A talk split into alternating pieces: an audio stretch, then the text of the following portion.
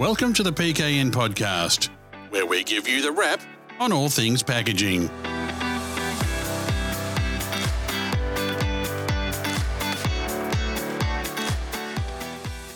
Welcome to the PKN Packaging News Podcast. My name's Grant McHerron, and once again, I'm joined as ever by Lindy Hughson, the publisher of PKN Packaging News and the host of this show.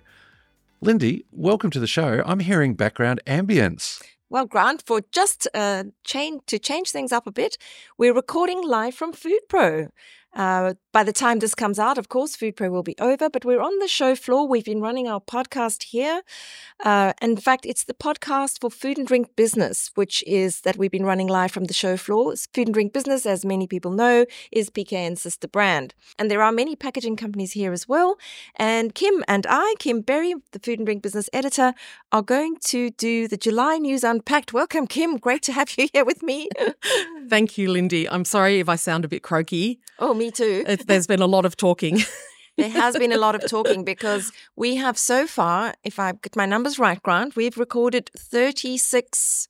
Is that about 36 podcasts already from the show floor? Uh, 39 if we include the three daily review episodes done mm. so far. And that's not, and then there's all the videos that we've done as well. Yes, and, so, and, and many of those with packaging suppliers. But we will talk about that anon.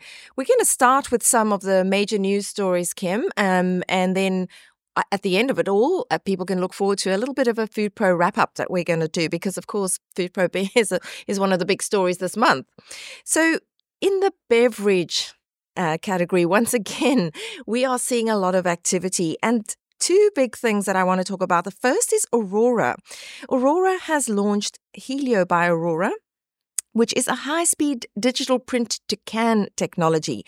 Uh, to bring this to market, Orora is partnering with Israeli company Velox uh, for digital print technology, and they'll be buying uh, the press and installing the press by next year. But the reason that Orora is in fact launching it this year, already now, is because, as they pointed out to me, they have to have conversations now for, with brand owners who are planning their special summer campaigns because mm. what this digital print technology brings is allows speed to market it allows um, short run and in fact long run because it has the capacity for that um, those really engaging beautiful graphics that are digitally printed. The can becomes the canvas.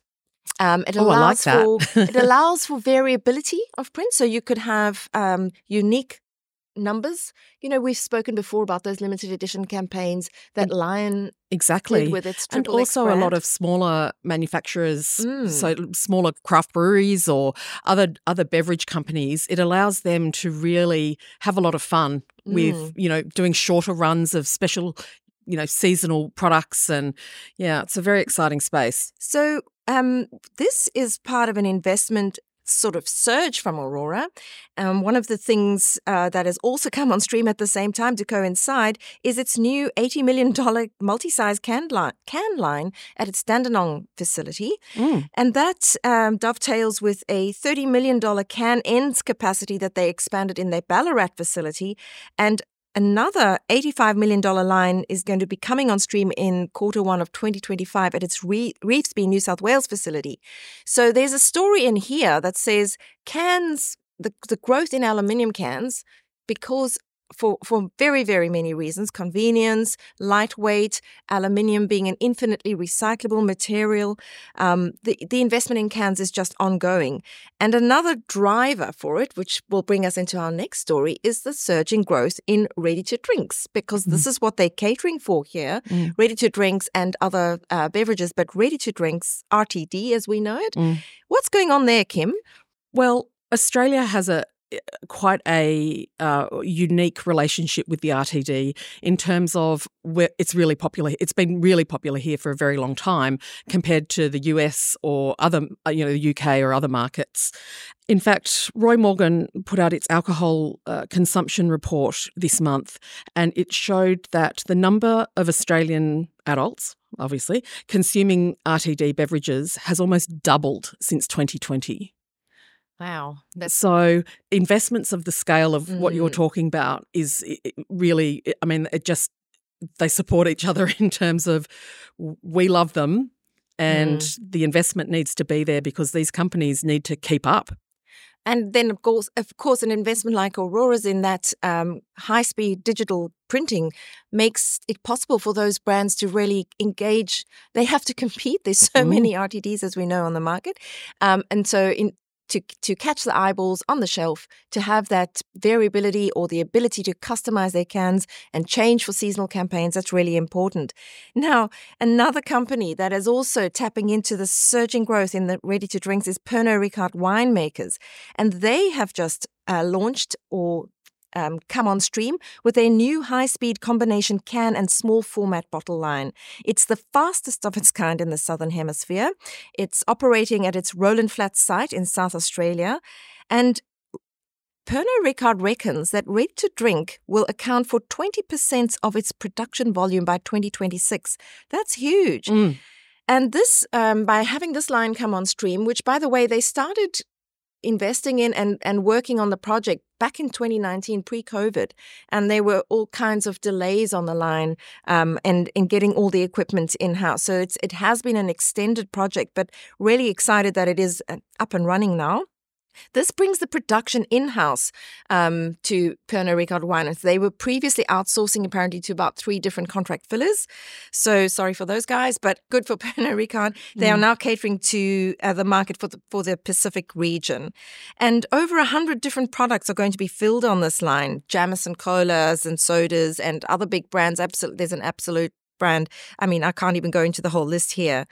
The project was also funded by um, a government grant of $1.2 million.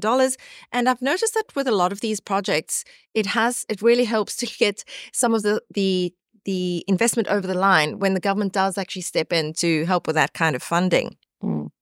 And speaking of government funding, another important announcement made, and they are coming thick and fast from the Environment Minister, um, is a $60 million boost in funding for hard to recycle plastics. Now, this comes, Kim, under the ambit of the Recycling Modernization Fund. Right. Um, and they have now launched a plastics technology stream. Um, and we've known from previous months all the uh, the fracas that's been surrounding hard to recycle plastics like soft plastics that since the collapse of REDcycle um, and the conundrum that um, the industry faces.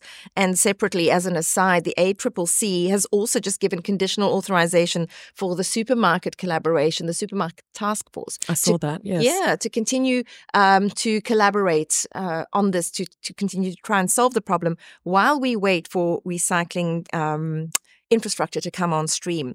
So, to promote collaboration across the supply chains and to increase recycling and recovery rates of things like soft plastics and other hard to recycle plastics. This is why the government has put forward this plastics technology stream, uh, $60 million in funding, which has been really welcomed by the AFGC, as you saw, Kim. Absolutely. Now, just remind me why this is so. If we consider the scale of the um, industry that the AFGC represents, what is the size? It's massive. yes. so uh, it's hundred. It's about a hundred and thirty-four billion dollar industry, yeah. and that's taking in food, beverage, and grocery. Mm. So all of those brand owners there mm. are really keen. A lot of them are aligned already with the Australian Packaging Covenant Organisation. They are really keen to be doing things, not just to be seen to be doing things, but to be actually doing things um, to move their sustainability objectives forward to meet those 2025 to help to meet those 2025 targets that are coming up. And and this also ties in with the uh, a more informed consumer and those consumers expecting their their brands and and the products that they like to buy to be doing the right thing and now uh, and also the ACCC's um, investigations into greenwashing. Yes. Uh, the draft guidelines for that are actually out at the moment. Yes, I saw that. We've published that on your yes. website, on our website too. So that's really good news that they're actually sticking to their guns and, and so this sort it. of you know this sort of investment that's coming from government to help these companies you know really advance along this line is well very timely um, and really i think it'll be really exciting to see what comes from it. Of course one of the major projects that the afgc is driving and is behind is the national plastics recycling scheme. And what they're doing they're trialing it across various uh, states at the moment um, is curbside collection uh, of soft plastics and ultimately to go into advanced recycling. So that is a, a process by which, a chemical process by which um, the plastic waste is turned back into oil simply put, Mm. um, and then it's remanufactured into new packaging. And Tanya Barden, the CEO of AFGC, said this kind of investment from government is so important because it allows us to fund um, the advanced recycling technology, which you know is still it's in its infancy. It's just coming to the fore now, um, and by in a couple of years' time, we are going to need to have feedstock to support these new plants that are coming on Mm. stream. So, to back that up, a scheme like the National Plastics Recycling Scheme, which will then allow for efficient collection of soft plastics at curbside, is really going to be helpful. Mm.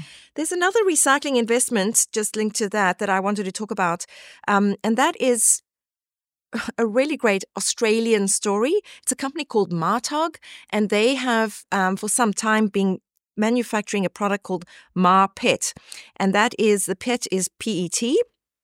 And that is a completely recycled PET, um, 99.8% pure recycled Right. and locally recycled here. Now, previous to this, uh, Martogg has had to be importing some of the feedstock for that. It doesn't need to do that now because its 40 kiloton plastic recycling plant um, called Circular AU is ready to, it's being commissioned right now and will kick off um, with production by qu- quarter three or quarter four.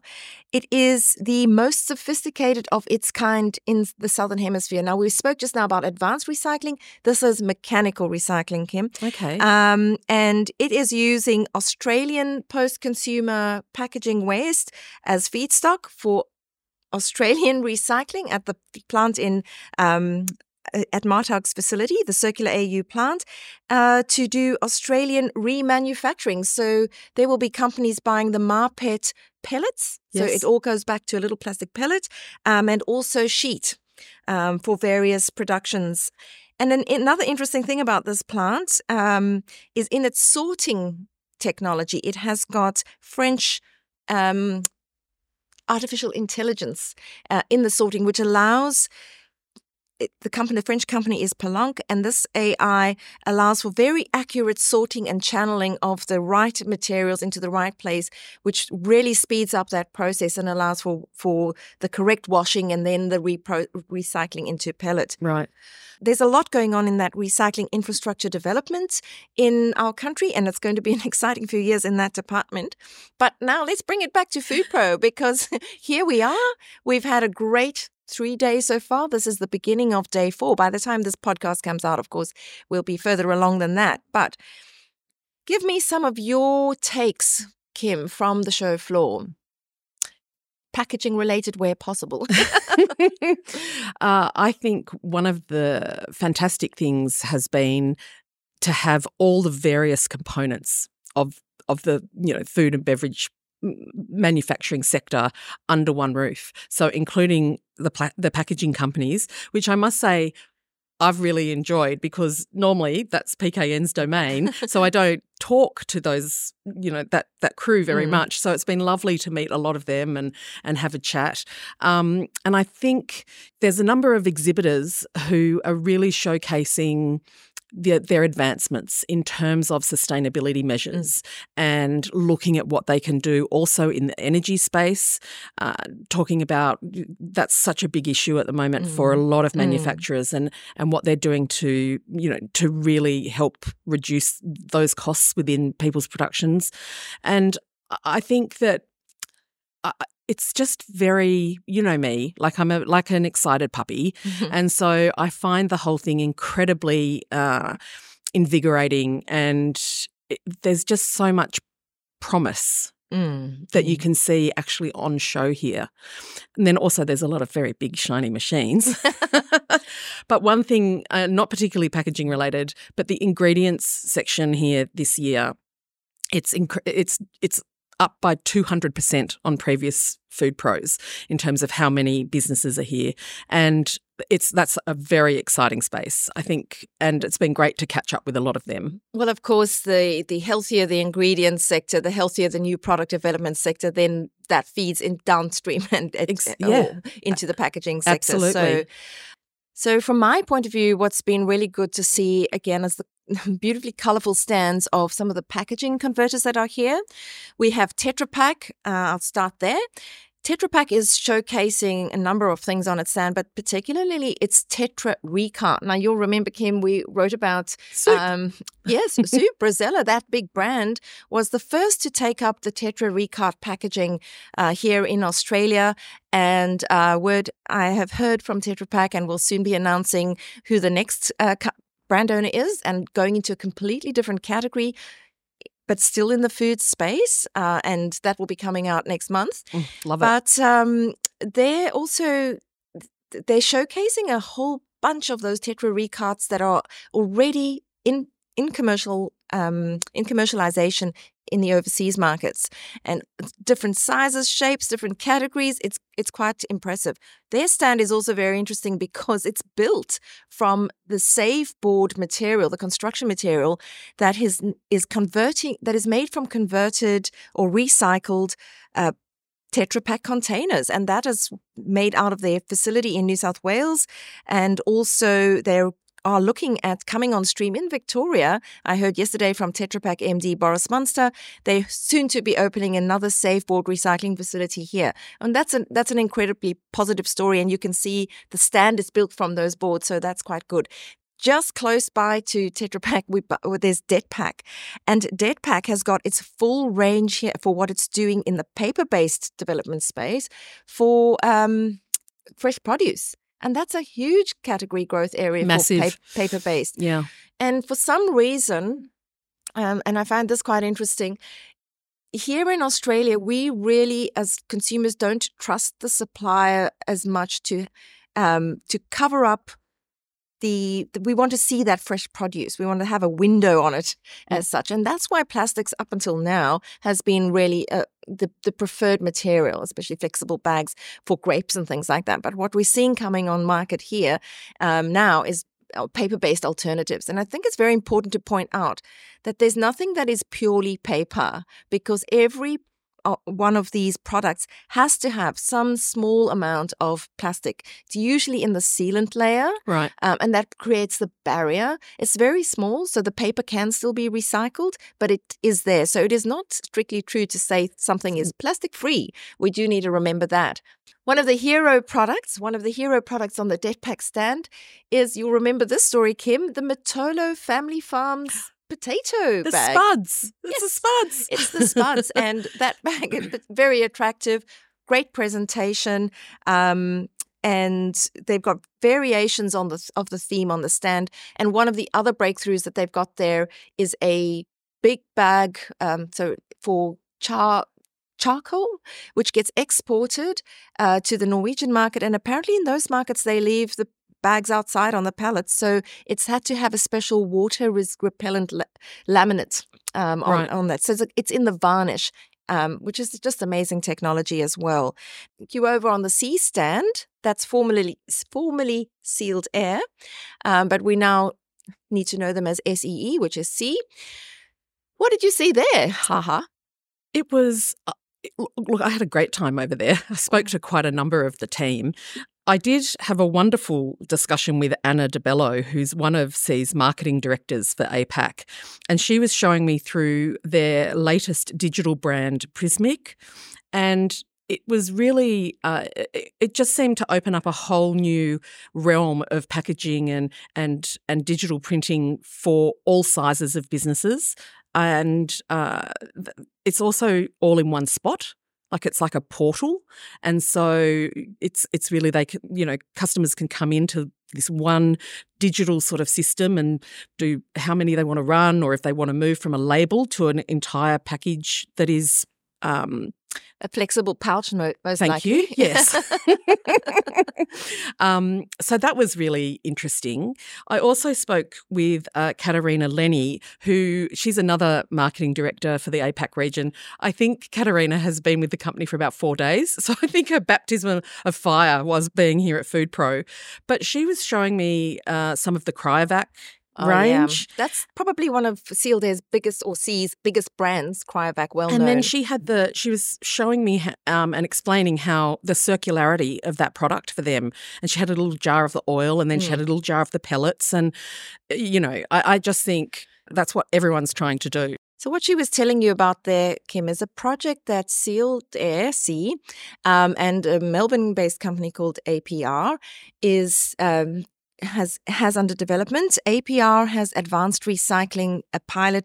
uh plant um, for that chemical recycling we spoke about before, and what they've done in their in their project is to take those cryovac bags, which are used for extended shelf life for uh, cuts of meat, um, and they are recycling those through the advanced recycling system and turning it into that crude oil that then can become plastic, re- get remanufactured into plastic packaging again.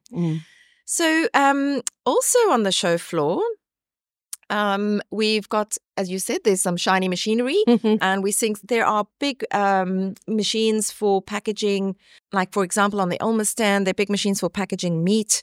Uh, meat's a big part of the show, Kim. I think we can agree on that. yes But there have been the occasional um, other little critters on the on the show floor, and so to comment on this, we're calling in the journalist from Food and Drink Business, Pippa Haupt. Pippa, you were over on the on the Foodmach display. What did you see there? Yes. Hello, Lindy and Kim. Um, yes, I visited the Foodmach display and had a really lovely chat with Phil Biggs from Foodmach, and he was kind enough to show me their instant palletizer in operation.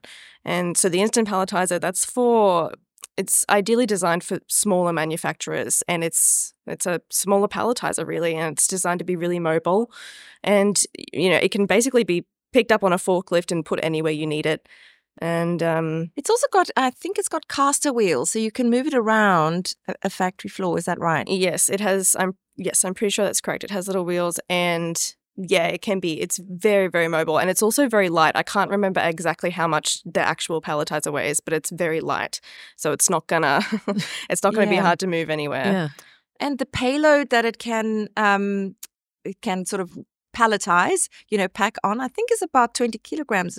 Am I right? yep 18 to 20 kilograms Okay. And so Phil was did he tell you um what how this benefits a food manufacturing plant in terms of labor? Yes, so it fills it fills a gap in kind of labor shortages, and it's also it's also to do with money because usually getting a palletizer it's very expensive. Um, automa- automated automated palletizing is yeah. very expensive. So this is, as I said, it's for smaller manufacturers. So low barrier to entry. in Low barrier words. to entry, and it's also designed. It needs no programming, and it also has a touchscreen, so it needs no programming. And yeah, you roll it in, and it can just work. Yeah, so that is really great news. And we, I think, are going to see a little bit more of that kind of um, collaborative robot um, technology coming to the market. It's been around for some time, but the uptake, if you can lower the barrier to entry, and it's not just cobots you've taken an interest in, is it, Pippa? You've also seen a sidebot, haven't you? Yes, I'm a I'm a friend to all robots. uh, yes, um, we have very close to our stand. Actually, we have the new sidebot Wizzo across the floor from us, and the big appeal about Wizzo also also um, also can be compact, but it's also very very very safe. Um, it's been designed to have a mechanism where it stops operation when a human gets within about one to 1.5 meters of it. So it completely stops operating, um, which fills a great need mm. for greater safety in manufacturing spaces. So, Pippa, why is it called a sidebot?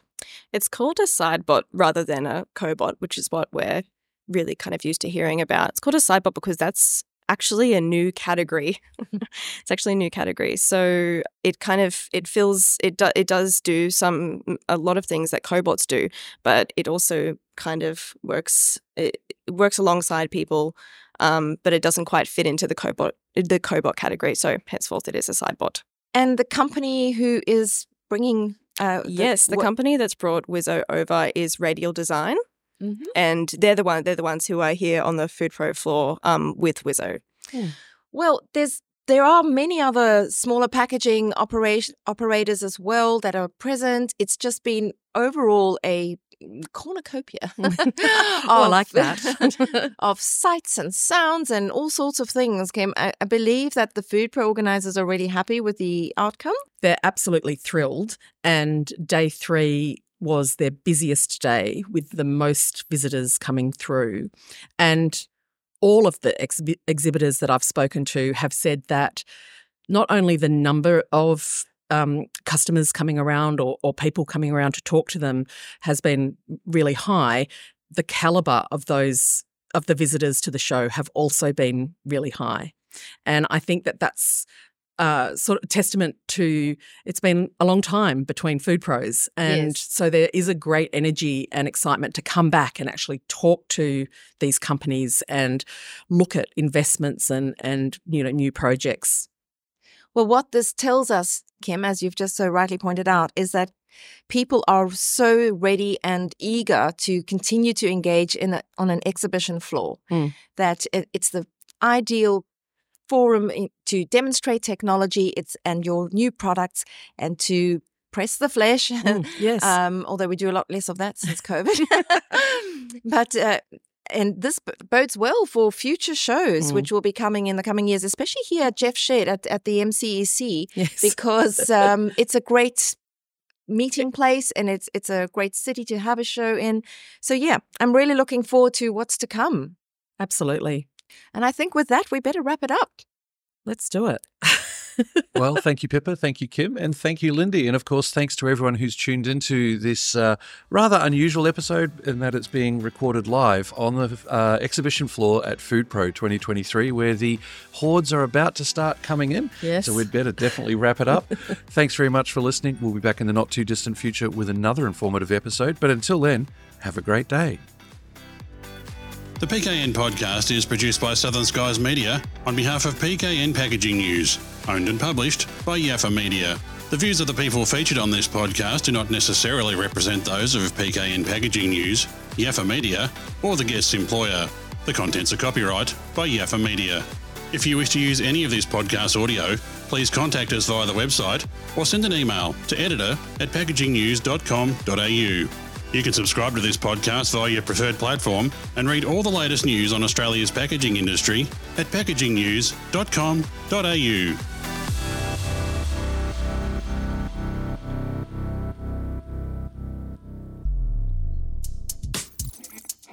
You've been listening to a Yaffa Media podcast.